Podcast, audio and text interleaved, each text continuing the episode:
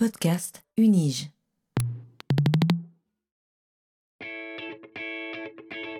Learning from Data, le podcast sur la science des données à l'Université de Genève.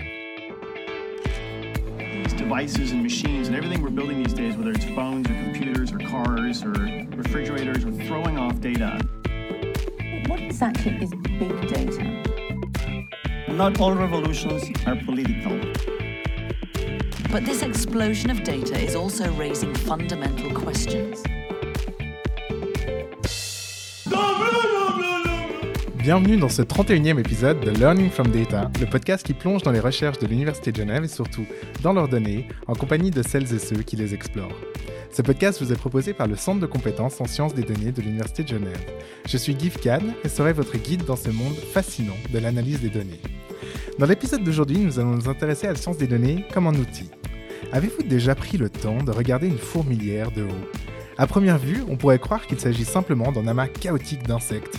Mais en y prêtant plus attention, on découvre une société extrêmement bien organisée, avec des voies de circulation, des rôles précis et une logique qui régule le tout.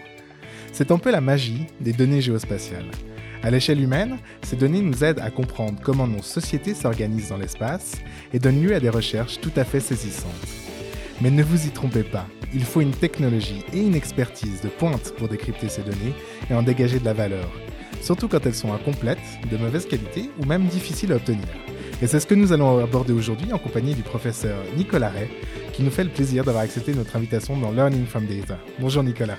Bonjour Guy, Comment allez-vous? Ça va très bien, merci. Excellent, c'est un très très bon début de podcast. Nicolas, vous êtes actuellement professeur associé à l'Institut de santé globale de l'Université de Genève, où vous dirigez la division Human, Animal and Environmental Health et le groupe GeoHealth et supervisez le programme de doctorat en santé globale. En parallèle, vous êtes également membre de l'Institut des sciences de l'environnement, où vous dirigez le pôle sciences digitales pour l'environnement et la santé. Après avoir étudié la biologie à l'Université de Lausanne, vous obtenez en 1999 un master en sciences de l'environnement, suivi en 2003 d'un doctorat en biologie de l'Université de Genève.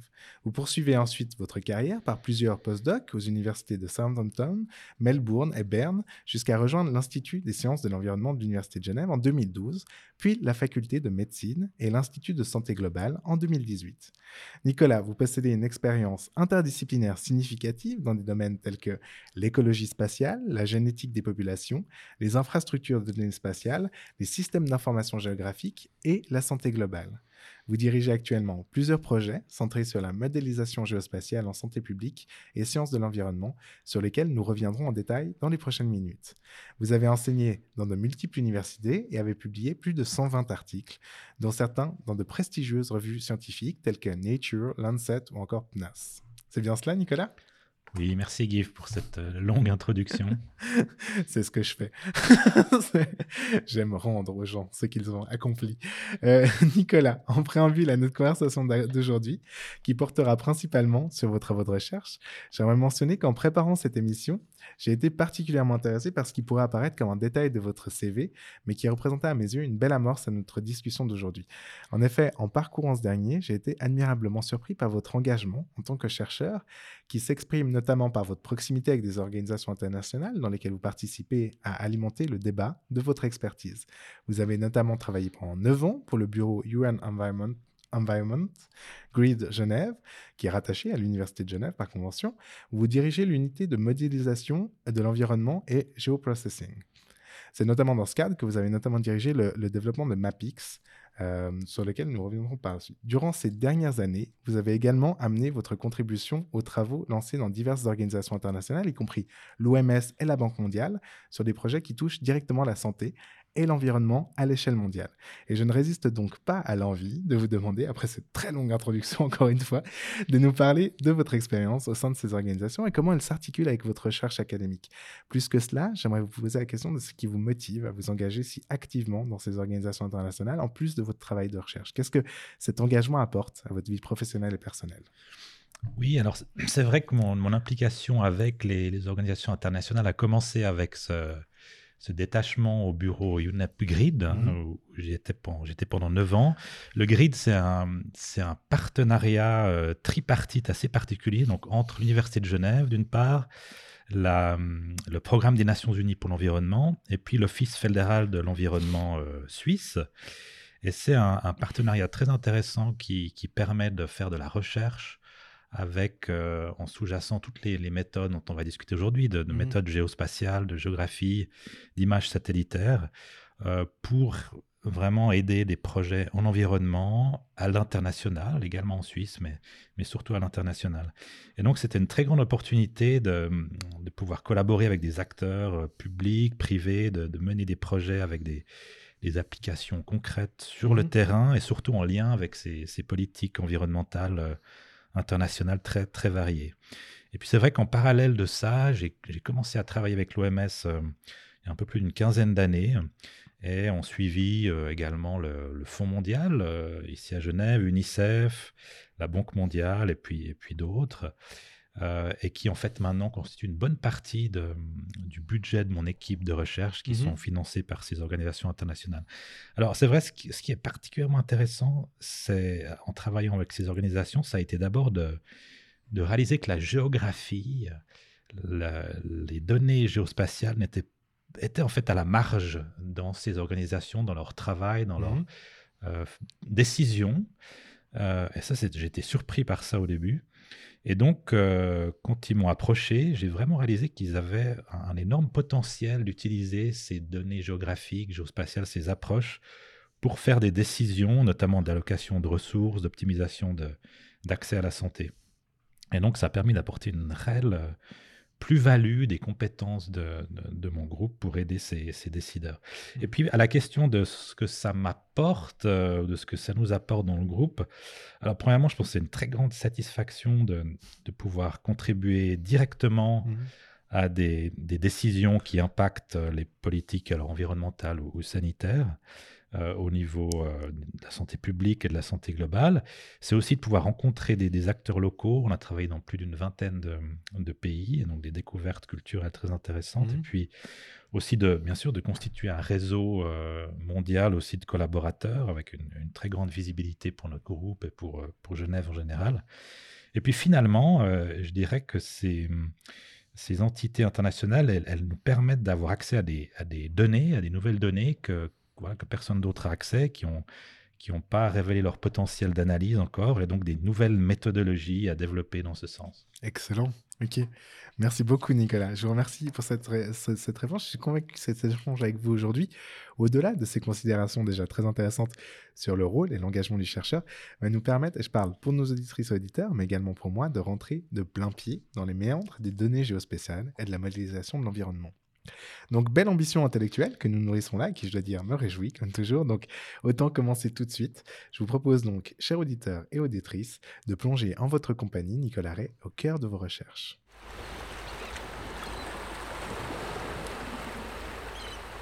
Bon, on y va?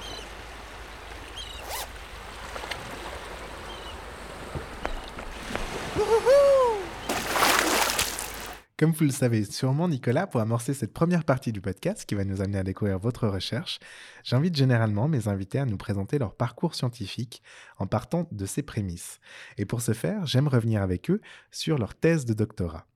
Une manière de, si on garde cette métaphore de l'immersion, partir tranquillement depuis le bord d'un lac au lieu de plonger directement en plein milieu, comme le laisse penser ce jingle. Et dans certains cas, cette approche nous permet d'offrir une voie d'entrée vers des recherches actuellement en cours, celles-ci représentant parfois de belles illustrations de l'approfondissement de long cours que peut demander certains objets de recherche. Et dans d'autres cas, les ponts sont parfois coupés avec ces premiers objets, mais cela reste tout de même intéressant de savoir où s'est matérialisé en tout premier lieu une pensée scientifique.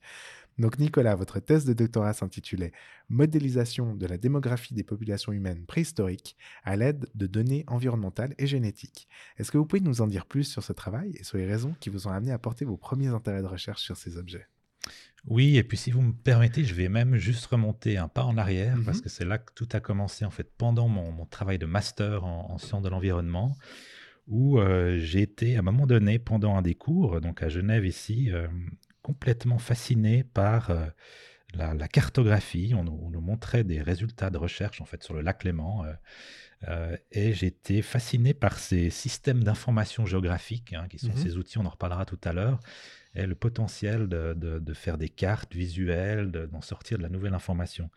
Et donc, j'ai j'ai très rapidement été euh, au laboratoire d'écologie et de biologie aquatique, à l'époque qui existe toujours, où Anthony Lehmann, euh, qui est devenu mon directeur de master, euh, finissait sa thèse de doctorat et je lui ai dit, je veux, je veux travailler avec ces outils là-dessus, qu'est-ce qu'on peut faire? Et on a, on, a, on a trouvé un projet intéressant sur euh, en fait la, la dispersion des, des jeunes grenouilles et des tritons à Genève, en dehors des, des étangs genevois. Et ça m'a permis vraiment de mettre le pied à l'étrier sur ces outils qui, qui commençaient un peu, qui n'étaient pas tellement encore utilisés à l'époque, et que j'ai pu vraiment appliquer pour la première fois à, ce- à ces espèces-là. Et c'est ça qui m'a permis, en fait, après, d'avoir une magnifique opportunité pour ma thèse de doctorat quand j'ai fini mon master. De, le- en fait, le département d'anthropologie, le, le groupe de génétique des populations à Genève, qui était euh, dirigé par le professeur André Langanet et Laurent Excoffier, avait besoin de quelqu'un qui maîtrisait justement ces outils-là parce qu'ils avaient un, un- un grand projet pour essayer de comprendre comment nos ancêtres euh, humains, sur les 120 000 dernières années, avaient colonisé le- la planète, comment ils Mhm. s'étaient dispersés sur les différents continents. Un projet extrêmement interdisciplinaire euh, avec des données génétiques, démographiques, euh, environnementales. Et donc, euh, ils m'ont contacté et j'ai trouvé ça absolument incroyable. J'ai accepté de faire ce travail. Et c'est là que je me suis plongé dans ce domaine hein, que je ne connaissais pas du tout, de, un, un peu ce domaine de l'évolution humaine. Ça a été très interdisciplinaire. J'ai dû me plonger dans la programmation aussi euh, en C++, que je ne connaissais pas du tout à l'époque, pour faire un, outil de, modélisation. Et puis, euh, voilà, rencontrer des tas de collaborateurs dans ces nombreuses disciplines. On a dû modéliser aussi le, changement du niveau des mers, etc. Donc ça a été une, magnifique euh, aventure scientifique et humaine dans ce domaine fascinant de, l'évolution humaine, pour lequel on a, réussi à faire des, très belles publications. On a pu euh, voilà, modéliser l'entrée, par exemple, de- de- des humains dans les Amériques il y, a, il y a 20 000 ans. On a pu mieux comprendre quel était l'impact sur euh, la diversité génétique actuelle de, de ces dispersions passées, de, tous ces événements démographiques passés. Euh, et puis, euh, ça m'a voilà, donc ça m'a permis vraiment de, de continuer et, d'affiner mes approches, euh, dirais, géographiques avec tou- toujours plus d'intérêt là-dessus. Et puis ça, ça m'a permis ensuite voilà, de continuer avec des, des, postdocs euh, dans ce domaine encore pendant quelques années pour finalement revenir euh, à des problématiques euh, plus environnementales. C'est vrai que j'avais, je vais finir avec ça pour cette question, mais j'ai réalisé au bout de quelques années que j'avais envie aussi de mettre mon énergie pour résoudre des problématiques sociétales actuelles. Mhm. Euh, C'était extrêmement intéressant de, de- de- de voir ce qui se passait il y a, il y a 100 000 ans, mais voilà, j'avais besoin de mettre cette énergie-là. Et donc, je suis revenu euh, d'abord en environnement et puis petit à petit aussi en parallèle en, en santé globale. C'est passionnant. Merci beaucoup, beaucoup, euh, Nicolas. Donc, je vous remercie pour cette belle présentation de votre thèse. Et avant de poursuivre cette immersion dans vos recherches, peut-être qu'il serait important de prendre le temps pour le public interdisciplinaire qui écoute notre podcast de définir quelques termes. Et en particulier, je souhaiterais, si cela vous convient, que nous revenions sur celui de- des données géospatiales, et plus particulièrement de la modélisation du mouvement des individus avec l'accessibilité géographique au service. Nicolas, est-ce que vous pourriez partager avec nous quelques notions d'introduction sur l'origine et les objectifs scientifiques de ces approches? Ceci afin d'être sûr que tout le monde entre avec une base de connaissances euh, commune dans ce podcast. Et j'adorerais également en profiter pour vous interroger à cette occasion sur les raisons de votre intérêt pour peut-être ce champ de recherche en particulier aussi, mais vous l'avez déjà éclairé au travers de votre, euh, de votre petite anecdote sur le master. Oui, alors c'est vrai que cette approche ou ce type de données euh, géospatiales ou géographiques qui sont assez particuliers.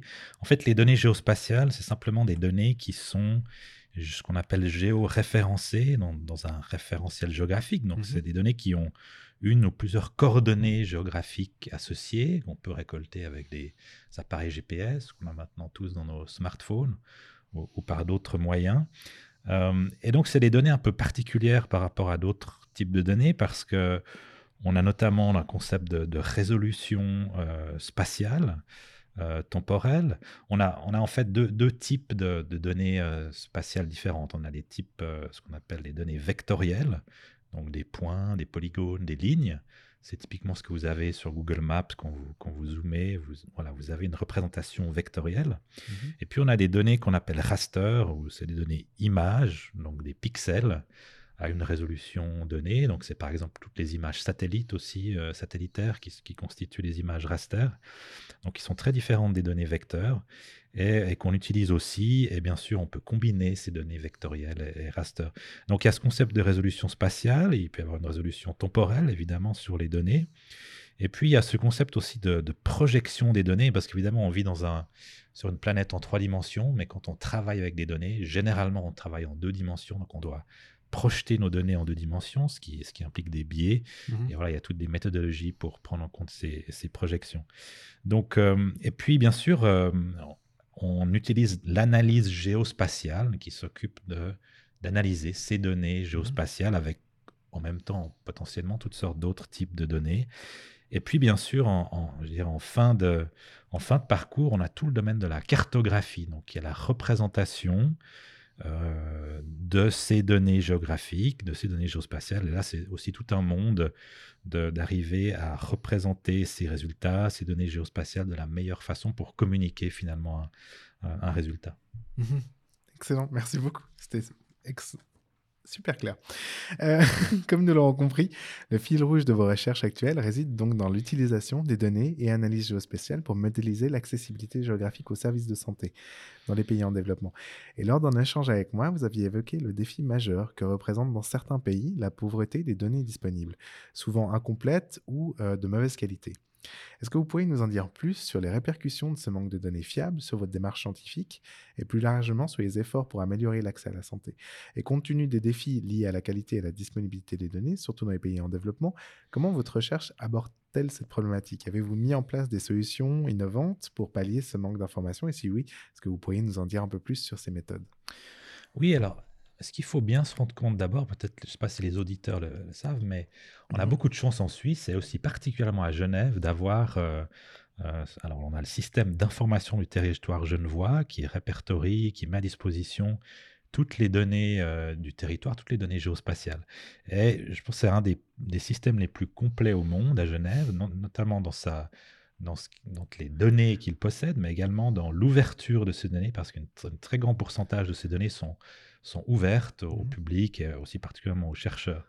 Donc on a beaucoup de sens à Genève d'avoir absolument tous les objets géographiques, euh, même la, forme de toutes les piscines de Genève, les trottoirs sont, modélisés, on a accès à ça. Mais ce n'est pas du tout le cas dans beaucoup de, pays à bas et moyens revenus, qui sont les pays dans lesquels mon équipe euh, travaille.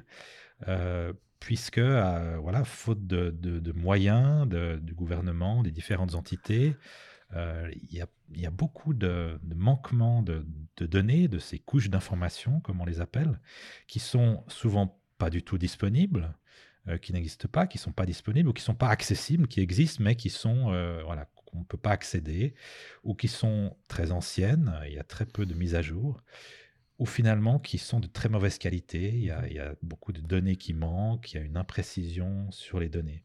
Par exemple, euh, on a travaillé dans une vingtaine de, pays euh, en Afrique et dans aucun de ces pays, le gouvernement n'avait une couche complète des, routes, du réseau routier par exemple, ou bien même de la localisation de tous leurs centres de santé. Et donc on doit passer beaucoup de temps à essayer de rassembler, euh, ces données, des données parcellaires de, plusieurs euh, entités, de plusieurs bases de données. Alors évidemment, tout ça s'améliore hein, dans mhm. tous ces pays, mais à des rythmes très différents suivant les pays. Et on doit encore travailler avec beaucoup de, voilà, avec toutes ces problématiques de, données. Je vous donne un autre exemple en, RDC, donc en République démocratique du Congo. le dernier recensement de la population a eu lieu dans les années 80. Donc il y a eu des on a mmh. accès à des projections démographiques, mais on a peu d'informations finalement sur euh, exactement là où se trouvent les populations. Et c'est un, type d'information qu'on a absolument besoin, nous, pour nos modélisations d'accès à la santé, comme on, en parlera tout à mmh l'heure. Et puis, c'est vrai que les... Alors, le grand problème dans beaucoup de ces pays, c'est que les données sont sont pas partagées de manière centralisée, elles sont encore dans des silos, il y a des réplicas, il y a plusieurs versions de, de, fichiers qui circulent. On ne sait pas laquelle est, la plus complète, donc on a vraiment tous ces problèmes-là. Euh, et donc les décisions ne sont pas toujours prises avec les meilleures données et les, mmh meilleures informations. Donc on a vraiment un risque dans notre domaine, par exemple d'une mauvaise allocation des, des, ressources en santé. On va par exemple mal évaluer les besoins en personnel, la population couverte par un service, et puis potentiellement mal estimer le, déploiement de nouveaux services de santé ou de campagnes de vaccination, par exemple. Donc il y a, vraiment un énorme euh, euh, travail pour arriver à faire ça et beaucoup de patience avec euh, toutes ces données. En fait, 90% de notre temps mmh dans un projet de recherche, dans cet environnement-là, est dédié à la préparation des données, à la récolte mmh. des données, et seulement 10%, on va dire, à l'analyse des données. Mmh. Ok, merci beaucoup. Euh, vous et euh, votre équipe avez notamment investi plus de 15 ans dans les, dernières années dans le développement et la maintenance du logiciel AccessMode, qui est maintenant un outil de référence en matière d'accessibilité géographique aux services de santé. Donc AccessMode est devenu un outil numérique public même en 2022 et fait désormais partie de la Digital Public Goods Alliance. Pouvez-vous nous donner une vue d'ensemble de ce que représente ce projet pour vous? Comment ce logiciel open source a-t-il évolué au fil des ans, notamment les nouvelles fonctionnalités développées entre 2018 et 2021 avec le soutien de l'UNICEF? Et quel impact a-t-il eu sur le terrain, notamment dans le cadre de la collaboration internationale avec des organisations comme l'UNFPA, l'UNICEF et The Global Fund? Oui, alors c'est vrai qu'AccessMode, c'est un projet extrêmement intéressant euh, et important pour notre groupe. Mhm.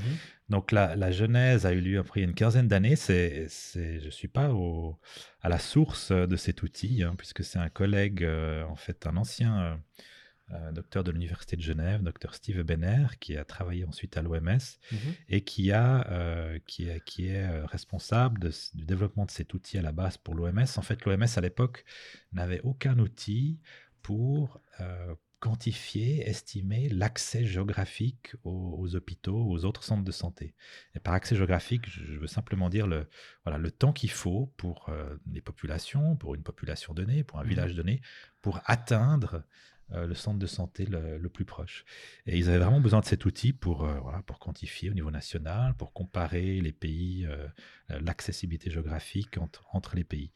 Et donc, ils ont commencé à développer cet outil, ils m'ont contacté après plusieurs années pour que je les aide à avancer. Et puis, c'est là que notre groupe de recherche a, a pris complètement le développement de cet outil en charge. Et donc, euh, on, a fait plusieurs versions. On est maintenant à la cinquième version. La version 5 a été redéveloppée complètement en open source. Euh, mhm. C'était vraiment une demande euh, des pays, notamment de beaucoup de pays africains, d'avoir une version open source qui soit gratuite et qui puisse voilà, être complètement open source, mhm. qui puisse être partagée facilement, etc. Et donc, on a, on a mis ça en place. Alors, il y avait un très grand challenge de faire un outil pour, pour ces pays et ce genre d'environnement, euh, parce que euh, voilà, il y a beaucoup de, de, versions de Windows qui sont utilisées très différentes sur des vieux laptops parfois. Donc, il nous mmh. fallait une méthode qui puisse euh, pallier à tout ça. C'est pour ça qu'on a choisi de cet outil soit encapsulé dans une machine virtuelle qui permet d'être plus facilement déployé sur, sur, un, voilà, sur plein de, types d'ordinateurs de, de, tout âge dans, dans ces pays-là. Et euh, ça a été, euh, oui, extrêmement important, tout d'abord pour l'OMS, mais ensuite pour beaucoup d'autres partenaires, d'avoir cet outil euh, qu'on a beaucoup amélioré sur la base, bien sûr, de nos retours, de notre utilisation dans, ces pays-là. On a maintenant une version qui est, je dirais, très mature. Et surtout, on devait faire un, logiciel qui qui était facile d'utilisation, qu'on pouvait enseigner mmh. facilement. Donc, il y a tout un matériel d'enseignement qu'on a, qu'on a fait derrière. Et puis, juste pour dire quand même, parce que c'est le lien avec euh, mmh mes grenouilles du début, en fait, c'est vraiment le même algorithme que j'utilisais tout au début pour mes grenouilles, qui, pour modéliser leur, leur mouvement. C'est mmh cet algorithme de chemin de moindre coût que vous avez tous utilisé sur Google Maps quand on veut aller d'un point A à un point B. On demande à, à Google de nous, calculer le temps et le parcours. C'est en fait ce qu'on utilise, mais en deux dimensions, pour calculer finalement le, euh, ce qu'on appelle le bassin autour de ces hôpitaux, dans mmh. lequel la population peut accéder en moins de deux heures, en moins de trois heures, et, ça nous permet de quantifier et d'optimiser cet accès. Et puis, donc, il y a une très grosse demande, et je dirais dans les, dans les 7-8 dernières années, euh, toutes les grandes organisations internationales ont eu besoin euh, de ça parce que les gouvernements avaient cette, euh, ce besoin de, de, de, mieux comprendre l'accès à mmh leurs services et de l'optimiser. Et donc, ça nous a permis de, voilà, de profiter de ce besoin pour, euh, pour aider les gouvernements, pour aider ces organisations internationales et d'enseigner cet outil dans plus d'une vingtaine de pays maintenant et qui a, qui a oui, vraiment un impact sur le terrain dans ces programmes de santé qui permettent d'optimiser l'accès à la santé. Excellent, merci beaucoup. Et, justement, en fait, à la suite du développement de cet, outil, il y a également la création d'articles, en fait, euh, sur, euh, sur, euh, dans le sillage, en fait, de celui-ci, dont récemment une de vos études aborde un enjeu crucial en matière de santé publique, donc l'accès aux soins obstétricaux et néonataux d'urgence au Togo. En utilisant des méthodologies innovantes, vous avez comparé deux réseaux de soins mis en place en 2013 et 2018 en termes d'accessibilité géographique. Il semble que le ministère de la Santé ait réussi à réduire considérablement le nombre de ces établissements tout en préservant un accès assez élevé pour la majorité de la population. Mais ce qui m'intriguait, j'aimerais que vous nous en parliez également, mais ce qui m'intriguait, c'est votre conclusion sur les inégalités persistantes pour les femmes qui ne peuvent pas se permettre en transport motorisé. Euh, Est-ce que vous pouvez nous en dire plus sur les implications euh, de cette disparité et les solutions potentielles pour la résoudre? Oui, alors ce travail sur les maternités, il fait partie en fait d'un d'un grand programme de travail de, de l'UNFPA, donc c'est le Mhm. programme des Nations Unies pour la population, qui a un fonds thématique euh, pour euh, en fait diminuer la mortalité maternelle, qui est un très grand problème dans beaucoup de pays.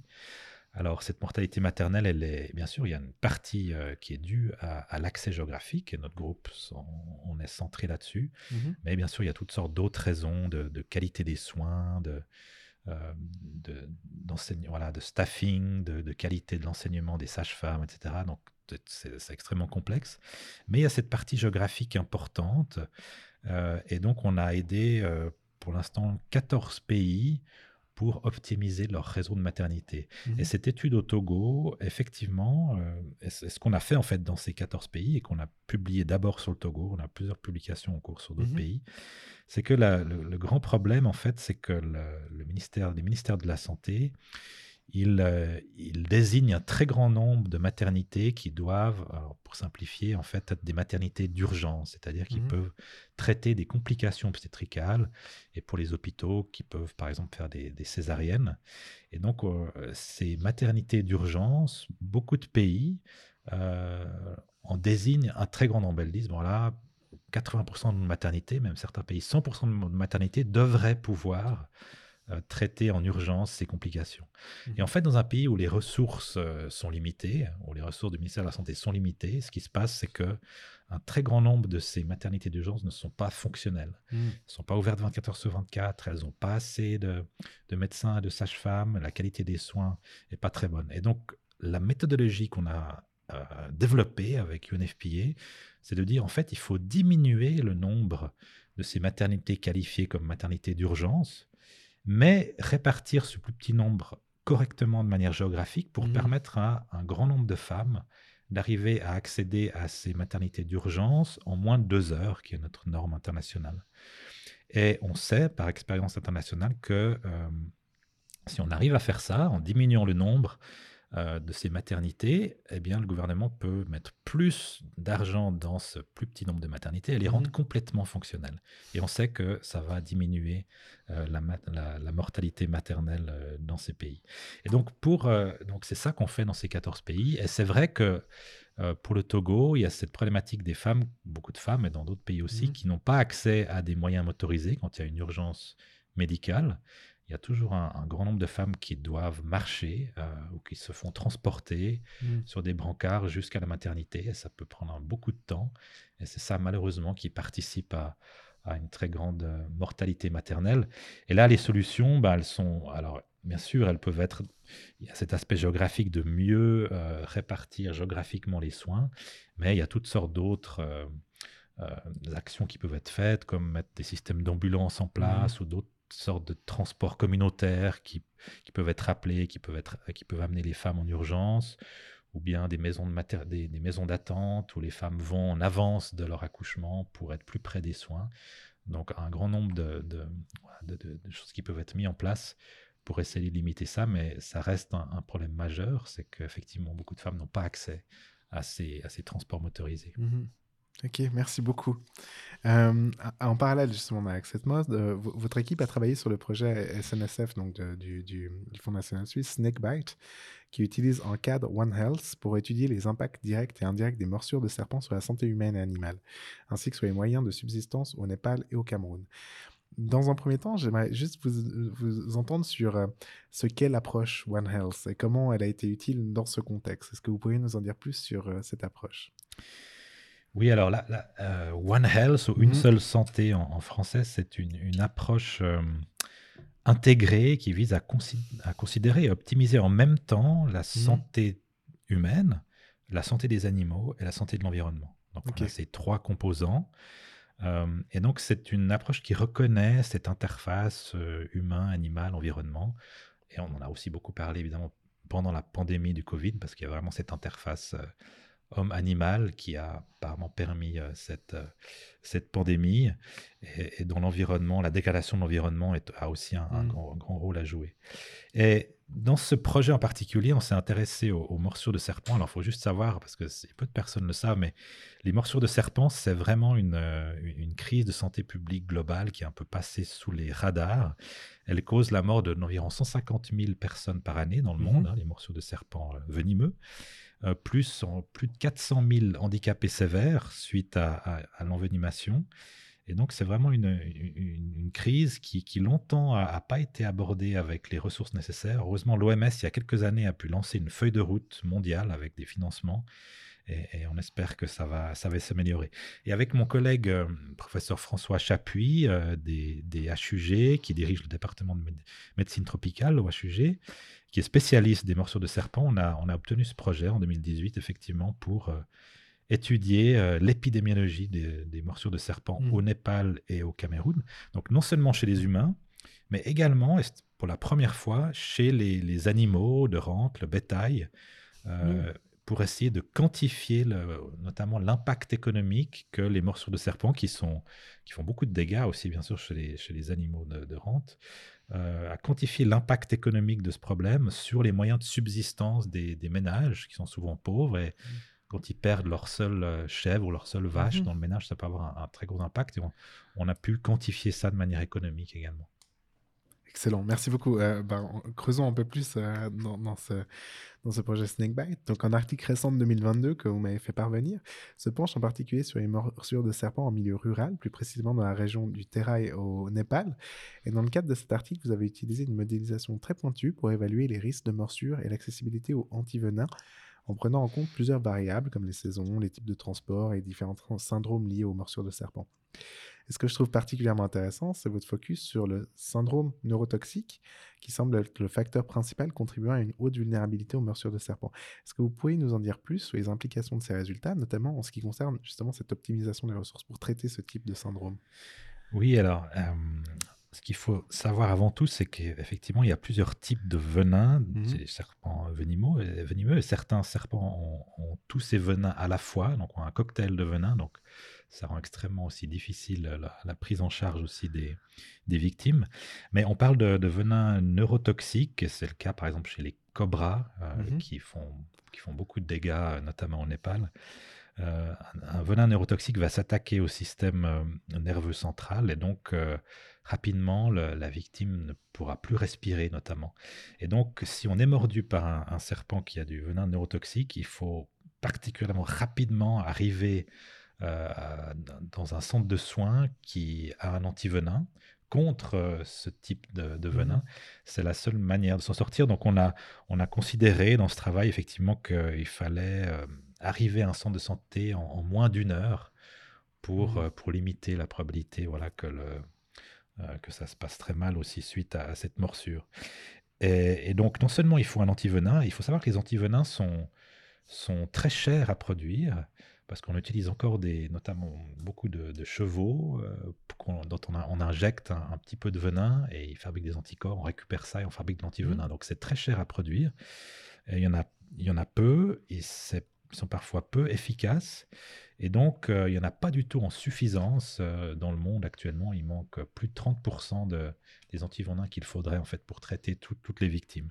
Et donc le but au Népal, ça a été de voilà, de comprendre euh, quel est l'accès d'abord de la population aux centres qui ont ces antivenins, qui peuvent traiter ces victimes, et puis essayer d'optimiser cet accès, proposer des, des scénarios alternatifs de d'où il faudrait mettre des antivenins pour maximiser l'accès euh, à ces populations. Et donc, c'est effectivement ce qu'on a pu faire dans cet article euh, récemment et qu'on qu'on est en train de finaliser pour le Cameroun. On a aussi fait cette étude nationale au Cameroun. Mhm.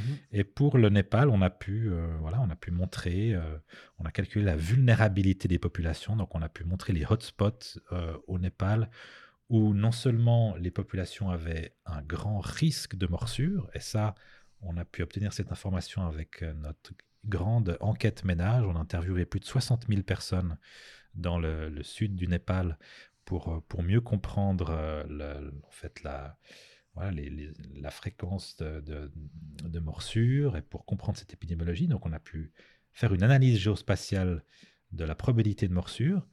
Et puis, on a fait une, une- une- une étude aussi de, de l'accès à, ces, euh, à, à l'antivenin, à ces différents centres de santé. Et donc, les hotspots de populations vulnérables étaient les populations qui non seulement avaient une probabilité de morsure euh, élevée, mais qui étaient éloignées des centres de santé.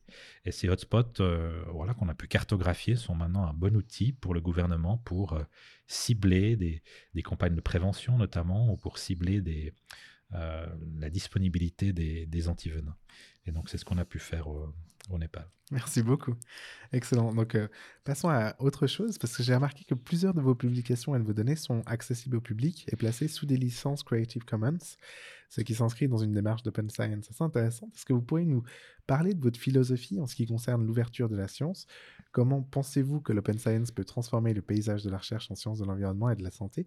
Et avez-vous euh, peut-être rencontré des défis particuliers à naviguer dans cet espace entre l'accès ouvert et d'éventuelles contraintes institutionnelles ou éditoriales? Oui, alors bon, l'ouverture des données et la, disponibilité des données, c'est un peu le, le- le- le combat d'une vie. On a, Mhm. euh, dans tous les groupes où j'étais, c'était vraiment euh, toujours le, ce, qui, ce qui motivait et ce que les bailleurs nous demandaient. si C'était essayer de faciliter cette ouverture des données et Mhm. cet accès aux données. Euh, on l'a fait de plein de manières différentes, mais il y a beaucoup d'informations à donner. Maintenant, ça a été déjà, ça- bien sûr, ça a été démontré euh, de multiples articles et moyens que plus un gouvernement va rendre ses données publiques ouvertes, en fait, plus il va y gagner du point de vue Mhm. économique. Euh, mais c'est pas gagné de voilà d'avoir cette application partout encore. Et donc en santé particulièrement, euh, c'est très important. Alors évidemment en santé, on a on a quand même ce, ce challenge euh, bien bien normal et bien étudié, bien compris qu'on a beaucoup de données des patients qui sont très sensibles, qu'on peut Mhm. pas ouvrir et qu'on peut pas mettre à disposition. Mais il y a bien sûr des moyens efficaces de- d'anonymiser ces données.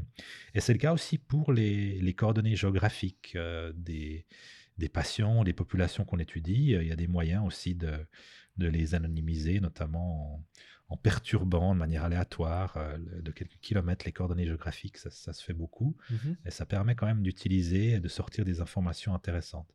Et c'est vrai que nous, une contrainte que, que nous avons en fait en, en permanence, en travaillant avec notamment les ministères de la Santé de beaucoup de pays africains, c'est que euh, voilà, il faut réussir à les, à les convaincre euh, de, de- de partager ces données. C'est très difficile. Puis surtout pour nous qui sommes aussi euh, dans l'académique, on essaye bien sûr de euh, toujours de- d'essayer de, publier aussi avec euh, nos, nos collègues africains qui sont, qui sont très contents et de, de- de le faire généralement, mais on doit voilà, toujours attendre que les, les rapports officiels du ministère sur euh, ce qu'on a produit soient publiés, soient acceptés. Ça, ça peut prendre du temps.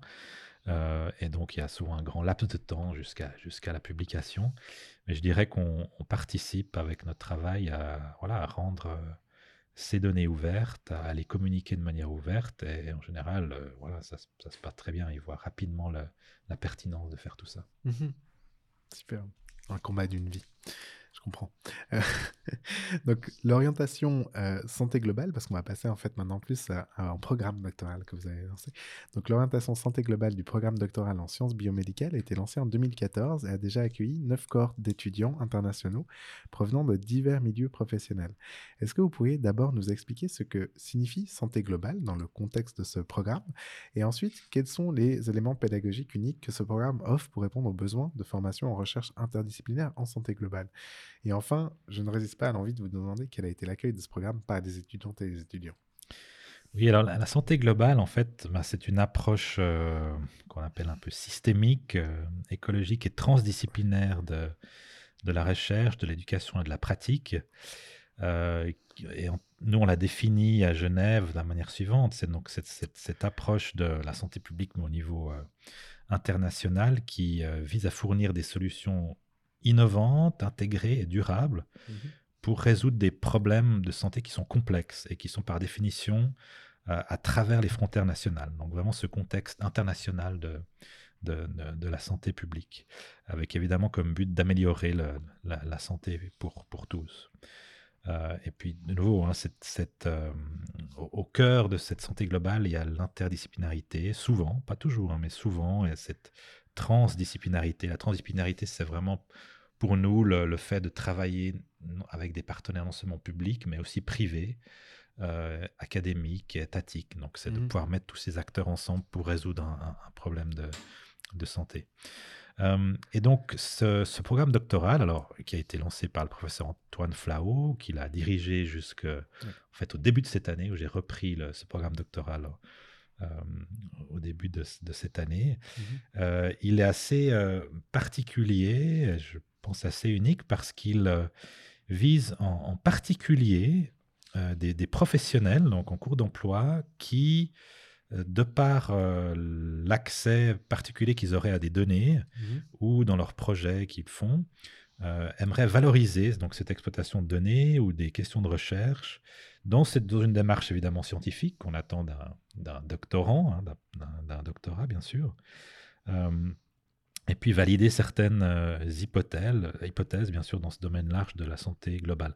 Donc mhm. on a beaucoup de nos étudiants par exemple qui travaillent à l'OMS, qui travaillent euh, au Fonds mondial, aux Médecins sans frontières, et puis toutes sortes euh, aussi de, vraiment de doctorants qui viennent de beaucoup d'entités nationales, hein, des ministères de la Santé ou d'autres entités nationales partout dans le monde, mmh et qui, et qui euh, font ce doctorat en fait en, parallèle. Donc évidemment, ça, ça apporte beaucoup de challenges, notamment sur le temps qu'ils peuvent mettre. Hein. Mmh Quand ils appliquent au programme, on, leur demande bien sûr que leur que leur employeur signe une lettre comme quoi il leur donne un certain temps de, travail, évidemment, intégré à ce qu'ils font pour, euh, pour faire ce, travail de recherche.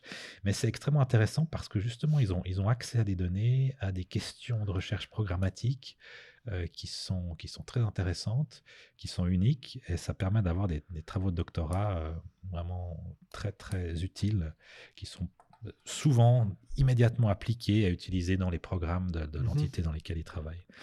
Et, donc, il y a, euh, du point de vue voilà, pédagogique aussi, ils doivent, euh, ils doivent prendre une douzaine de crédits de cours à côté ou, euh, pour, pour se muscler aussi dans, dans, certains domaines qui leur servent pendant leur thèse. Mmh Et donc, ça, ça, marche bien. On reçoit à peu près une quinzaine de nouveaux doctorants chaque année.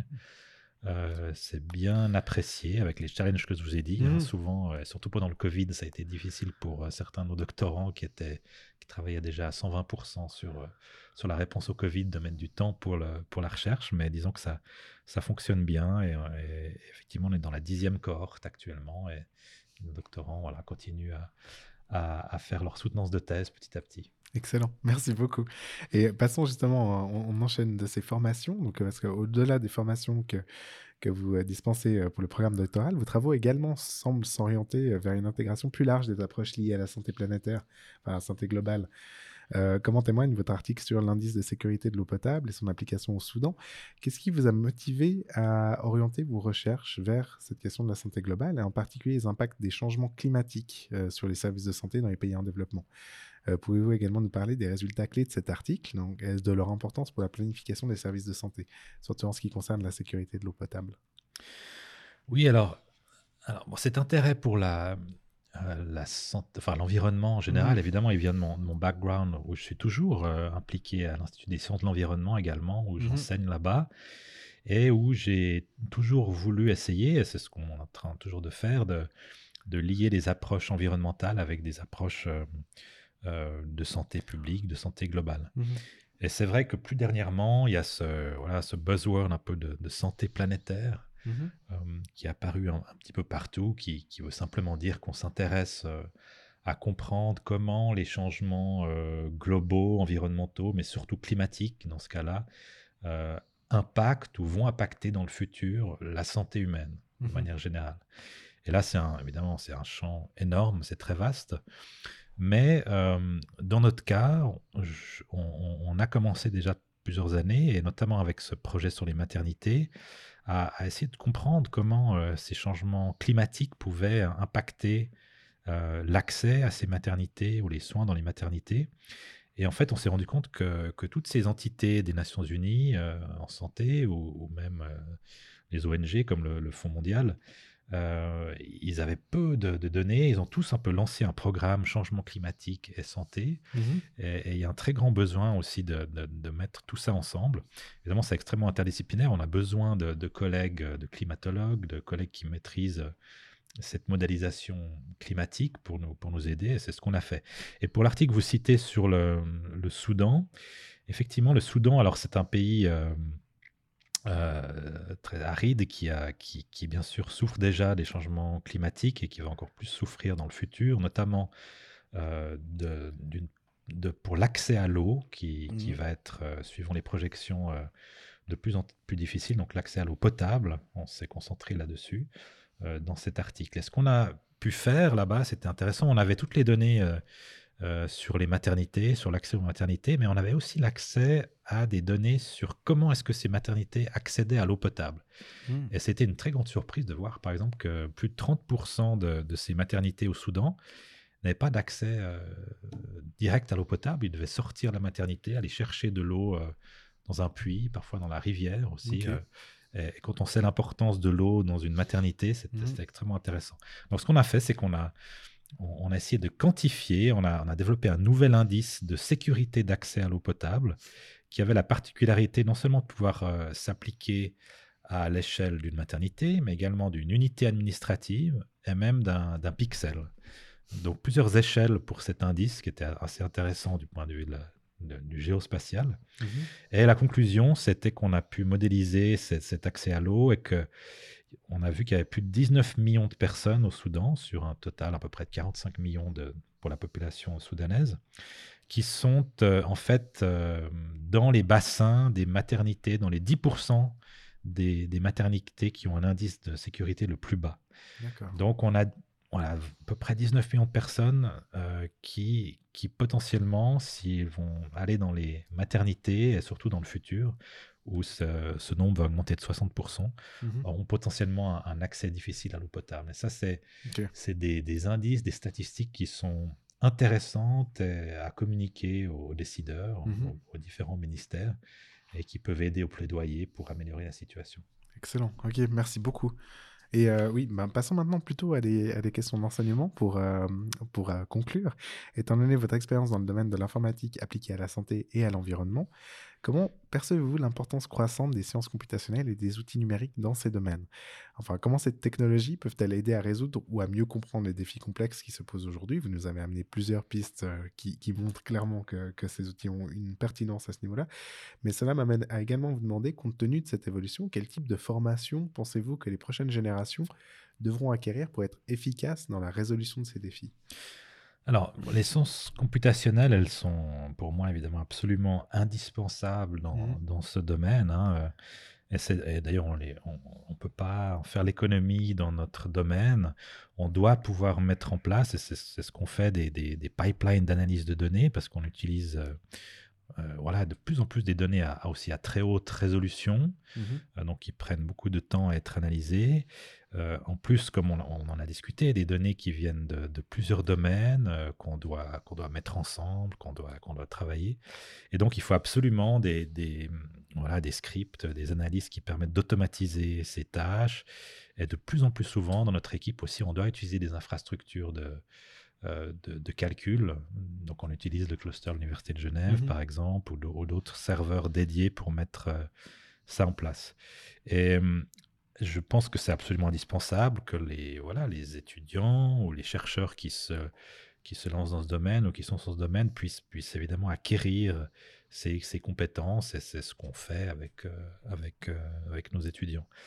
Euh, et voilà, de manière plus large, je crois que les, ces sciences des données, ces sciences computationnelles, elles doivent s'intégrer dans, dans toutes ces, ces disciplines, donc elles ne sont pas du tout propres à la discipline dans laquelle on travaille.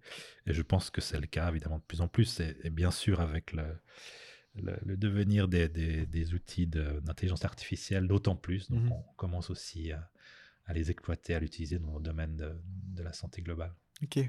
Et je pense qu'on va, on va y venir d'ailleurs.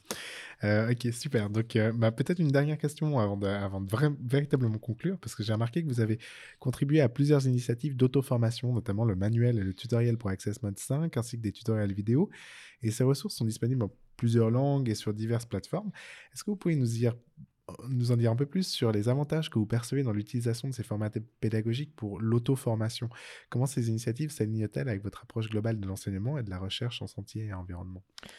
Oui, alors pour notre outil euh, Access Mode, donc l'outil qu'on a développé, euh, ça a été très rapidement, extrêmement euh, important de pouvoir fournir du matériel d'auto-formation euh, pour le- dans la- toutes les personnes qui voulaient s'auto-former sur cet outil. On a fait quelques vidéos aussi, mais ça, je dirais, c'est encore assez limité, malheureusement, par, par faute de temps sur l'utilisation d'Access Mode. Euh, D'un autre côté, on s'est quand même assez vite rendu compte que euh, c'était aussi limité. L'auto-formation, on est, on est toujours très sollicité pour euh, venir sur place, en fait, faire des Mm. ateliers pour expliquer, pour apprendre. On passe généralement 3 à 4 jours à plein temps avec, une petite, avec quelques étudiants pour vraiment euh, leur apprendre cet outil, comment, comment utiliser les différents types d'analyse. Et c'est vrai qu'on pourrait mal imaginer un atelier comme ça se faire à distance. Euh, alors, on a tous les outils pour qu'ils apprennent ça d'eux-mêmes, et, et beaucoup l'ont fait. Mais voilà, il y a encore une forte demande pour qu'on puisse venir sur place. Donc, on est un peu dans ce, euh, dans ce, dans ce mode hybride. Mais euh, c'est vrai que le challenge pour nous, parce qu'on est quand même limité ici depuis Genève d'aller faire cet enseignement, c'est qu'on essaye depuis maintenant plusieurs années de, de monter un- des hubs en Afrique notamment qui pourraient euh, jouer ce rôle de- d'enseignement, non seulement de, de ces outils géo- géospatiaux, mais également de l'utilisation des données euh, géospatiales et de la collecte de ces données géospatiales. Tous les grands donateurs sont, sont d'accord et veulent faire ces hubs régionaux. Mais voilà, il n'y a pas encore eu le, le momentum suffisant pour qu'on puisse les mettre en place. J'espère que ça arrivera prochainement. Ok, merci beaucoup, Nicolas. Euh, vraiment, je vous remercie sincèrement pour cette présentation de vos recherches. Elle jette un bel éclairage sur les nombreuses et innovantes applications des données géospatiales dans l'amélioration des services de santé. Et j'ai également beaucoup apprécié votre ouverture sur des sujets aussi variés que l'open science, l'enseignement à distance et la santé planétaire. Euh, J'espère, mais j'en suis quasiment convaincu, que cette présentation aura été aussi intéressante pour nos auditrices et auditeurs qu'elle l'a été pour moi. Donc merci beaucoup. Avant de poursuivre vers la seconde partie de ce podcast qui va nous amener vers le futur de votre recherche, je pense qu'une petite pause musicale s'impose. Cela va nous permettre de faire reposer nos neurones en vue de la dernière partie de l'émission. Nicolas, qu'est-ce que vous nous proposez d'écouter aujourd'hui? Alors, je vous propose d'écouter euh, Wilder Woods et son morceau qui s'appelle Patience. Merci beaucoup. Donc, on se retrouve juste après Patience de Wilder Woods pour la suite de Learning from Data. À tout de suite.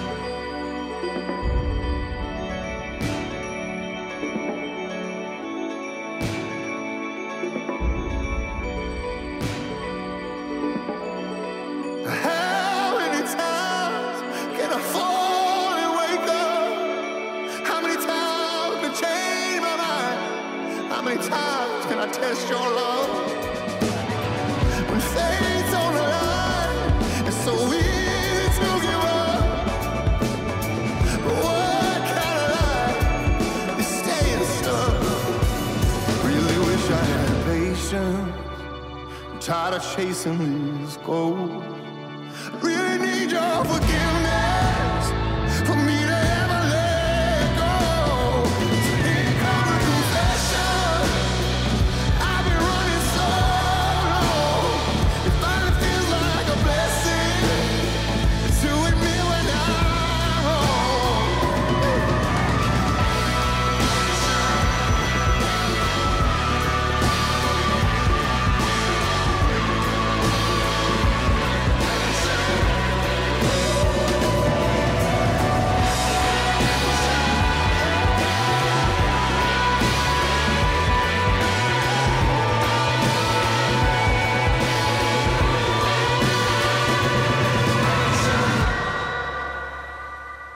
Retour après cette pause musicale aux données géospatiales en compagnie de Nicolas Ray, professeur associé à l'Institut de santé globale et à l'Institut des sciences de l'environnement de l'Université de Genève.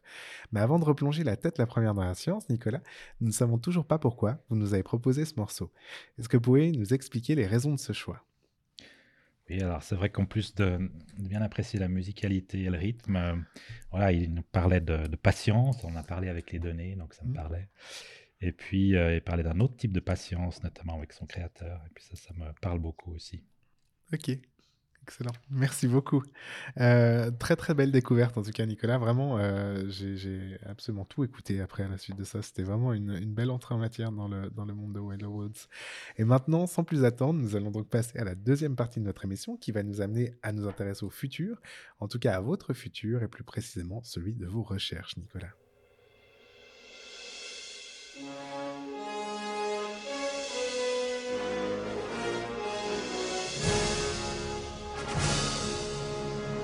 Le futur de la recherche.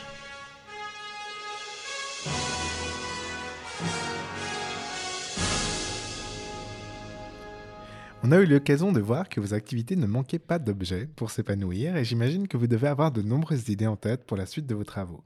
Nicolas, est-ce que j'oserais vous demander de nous livrer ici en exclusivité quels seront les prochains objets qui animeront votre recherche? Oui, alors je peux peut-être parler de, de trois, euh, trois axes qui nous sont, euh, qui, qui sont voilà, qu'on aimerait vraiment euh, prolonger. Le premier, ben, il, il revient à cette santé planétaire. hein. Euh, il y a énormément à faire et j'ai un doctorant en ce moment qui travaille notamment sur l'impact des événements de, de précipitation extrême sur euh, le choix des femmes d'accoucher à la maison ou pas. Mhm. Et on a la chance de pouvoir faire ça dans une vingtaine de pays euh, en parallèle avec les données que nous avons. Et, et ça, ça va ouvrir d'autres champs euh, très intéressants après, notamment par exemple sur euh, l'utilisation de la, la température. Est-ce que ça peut avoir des effets? Et de manière plus générale, comment est-ce que les changements climatiques et environnementaux impacteront cet accès à la santé dans le futur Mhm. Donc ça, c'est un axe euh, très important. Euh, le deuxième, euh, là, c'est plus en lien avec les, les big data, donc encore des, des- des types de données que notre équipe a encore peu exploité. On, on a intégré récemment un, un consortium qui s'appelle OnTime, qui a un partenariat avec Google euh, pour exploiter certaines données de, de Google, de- des utilisateurs Google, qui, mais pour l'instant uniquement dans les milieux urbains, vous savez que euh, voilà, Google arrive à, avoir des données de mouvement de beaucoup de personnes et donc à pouvoir quantifier, et c'est en fait la meilleure façon de faire, euh, combien de temps les gens mettent depuis des, voilà, toutes les localisations d'une ville pour arriver au centre de santé les plus proches. Mhm. Et euh, les collègues de ce consortium ont déjà fait plusieurs publications dans certaines villes euh, du Nigeria autour de ça. Et on réfléchit à comment pouvoir étendre aussi ce type de données et leur analyse, leur utilité pour le milieu rural aussi, qui, qui nous concerne plus dans notre équipe. Et donc d'arriver à exploiter ces données euh, de big data, de Google ou d'autres, euh, au niveau national, pour, pour vraiment rendre ces modélisations d'accès bien plus réalistes. Mhm. Parce que c'est vrai qu'une grande limite dans nos approches jusqu'à maintenant, c'est qu'on finalement on continuait à faire des analyses de manière assez simple, on ne prenait pas en compte le trafic, on ne prenait pas en compte euh, les différents types de, de temporalité dans une journée, etc. Et, c'est, le seul moyen finalement de le faire, c'est d'utiliser ces, ces, ces big data, mais qui, Mhm. comme vous le savez, ne sont pas souvent faciles d'accès euh, avec Google ou d'autres qui, euh, voilà, qui pour l'instant ne rendent pas ces données publiques. Mhm. Et puis troisième axe, euh, dernier, en fait, on, on aimerait quand même continuer à, à des axes de recherche plus, euh, plus locaux. On, on a un axe de recherche autour de, de l'accès aux espaces verts qu'on a fait à Genève et au niveau suisse aussi. On, on calcule l'accès à ces espaces verts pour la population et on essaye de comprendre les enjeux et comment améliorer cet accès dans nos villes. Euh, les, espaces verts sont extrêmement importants, notamment aussi pour la santé mentale Mhm. les personnes, on l'a vu aussi pendant le Covid. Et donc, on espère pouvoir euh, euh, voilà, prolonger ces, ces recherches, ajouter des, des projections de, de changements futurs dans les milieux urbains en Suisse et pouvoir utiliser nos approches aussi dans ce domaine. Que du beau. Merci beaucoup, Nicolas, pour ce partage exclusif. On va sûrement me dire que je me répète, mais je me réjouis de voir les résultats de ces nouvelles interrogations. Donc, n'hésitez pas à revenir nous en parler ici ou dans d'autres activités du centre. Vous serez toujours le bienvenu. Et nous allons maintenant aborder la dernière partie de cette émission. Comme vous le savez sûrement, Nicolas, le Centre de compétences en sciences des données a pour mission de fédérer les compétences et initiatives de l'Université de Genève en matière de sciences des données dans le but de favoriser l'émergence de recherches innovantes. Et c'est dans cette perspective que j'offre toujours la possibilité à mes invités, lorsqu'arrive la fin de ce podcast, de procéder à un appel à collaboration. C'est l'heure du point de rencontre. Nicolas, comme nous avons pu le voir, vous êtes déjà engagé dans de nombreuses collaborations au niveau suisse, mais également international, et avez plusieurs projets de, recherche en cours qui doivent déjà vous prendre passablement de temps. Mais si d'aventure vous aviez envie de développer de nouvelles collaborations, ce moment est comme une bouteille à la mer. Est-ce que vous auriez un mot, un appel comme ça de collaboration à lancer sur les ondes? Oui, alors c'est vrai que j'ai, on a eu dans le passé des, des magnifiques collaborations parfois qui, euh, en fait, étaient un petit peu fortuites. Et, et donc l'appel, il est, il, est en fait pour les, les- les collègues euh, qui auraient des données intéressantes sur la localisation de certains services de santé ou des données épidémiologiques, mais qui n'auraient pas pu ou pas su euh, comment ajouter une couche de géographie à ces données, Mhm. comment exploiter le, euh, la géographie pour en sortir des- de la nouvelle connaissance. Donc, euh, voilà, si c'est le cas, on, on est ravi de, d'étudier, de regarder comment on peut croiser ces données. On est passionné par le, le croisement des disciplines et, et des différentes données. Donc, euh, ça, c'est un appel. Et puis aussi, euh, bien sûr, pour les, pour les collègues qui ont des, des projections environnementales ou climatiques à différentes échelles, pour différents pays ou différentes, différentes zones, et qui seraient intéressés de comprendre comment ces changements environnementaux euh, peuvent avoir des- des- un impact sur la santé ou sur l'accès à la Mhm. santé. On est aussi très intéressé de, discuter autour de ces sujets. Excellent. Merci beaucoup, Nicolas. Je suis sûr que le, le- le message a été lancé et reçu. Merci de tout cœur, professeur Nicolas Ray, d'avoir accepté de partager vos recherches avec nous aujourd'hui dans ce 31e épisode de Learning from Data. Comme d'habitude, je vous propose que nous consolions de l'atteinte de la fin de cet épisode en vous invitant toutes et tous à vous diriger vers la page web du professeur Nicolas Ray sur le site de l'Université de Genève. Vous y retrouverez les références des recherches dont nous avons parlé aujourd'hui et plus d'informations sur son parcours. Je parle sous son contrôle, mais j'imagine qu'il me pardonnera de vous dire de ne pas hésiter à prendre contact avec lui si vous avez des questions ou si vous souhaitez développer de nouveaux projets en collaboration en envoyant un mail à l'adresse nicolas.ray.unige.ch. Ce programme vous était proposé par le Centre de compétences en sciences des données de l'Université de Genève. Retrouvez toutes les informations relatives sur notre page web datascience.unige.ch. Et là aussi, bien sûr, n'hésitez pas à prendre contact avec nous à l'adresse ccsd.unige.ch pour faire part de vos questions, commentaires, critiques. J'en profite également pour vous inviter à vous inscrire à la liste de diffusion du CCSD, vers laquelle vous trouverez en lien sur la page d'accueil de notre site. Si vous avez aimé ce podcast, nous organisons une multitude d'autres activités auxquelles vous êtes bien entendu toutes et tous plus que bienvenus. Et comme tout bon podcast qui se respecte, je ne résiste pas à l'envie de vous inviter, si vous appréciez ce que nous faisons, à liker notre contenu sur d'autres plateformes d'écoute et à nous laisser un petit commentaire, ça fera toujours plaisir et nous permettra de nous faire connaître par d'autres, ce qui n'est pas pour nous déplaire. Ceci étant dit, nous nous retrouvons donc comme d'habitude le mois prochain pour un nouvel épisode de Learning from Data. En attendant, je vous remercie toutes et tous d'avoir suivi cette émission et je vous dis à une prochaine. Au revoir Nicolas. Au revoir Au revoir tout le monde. À dans un mois.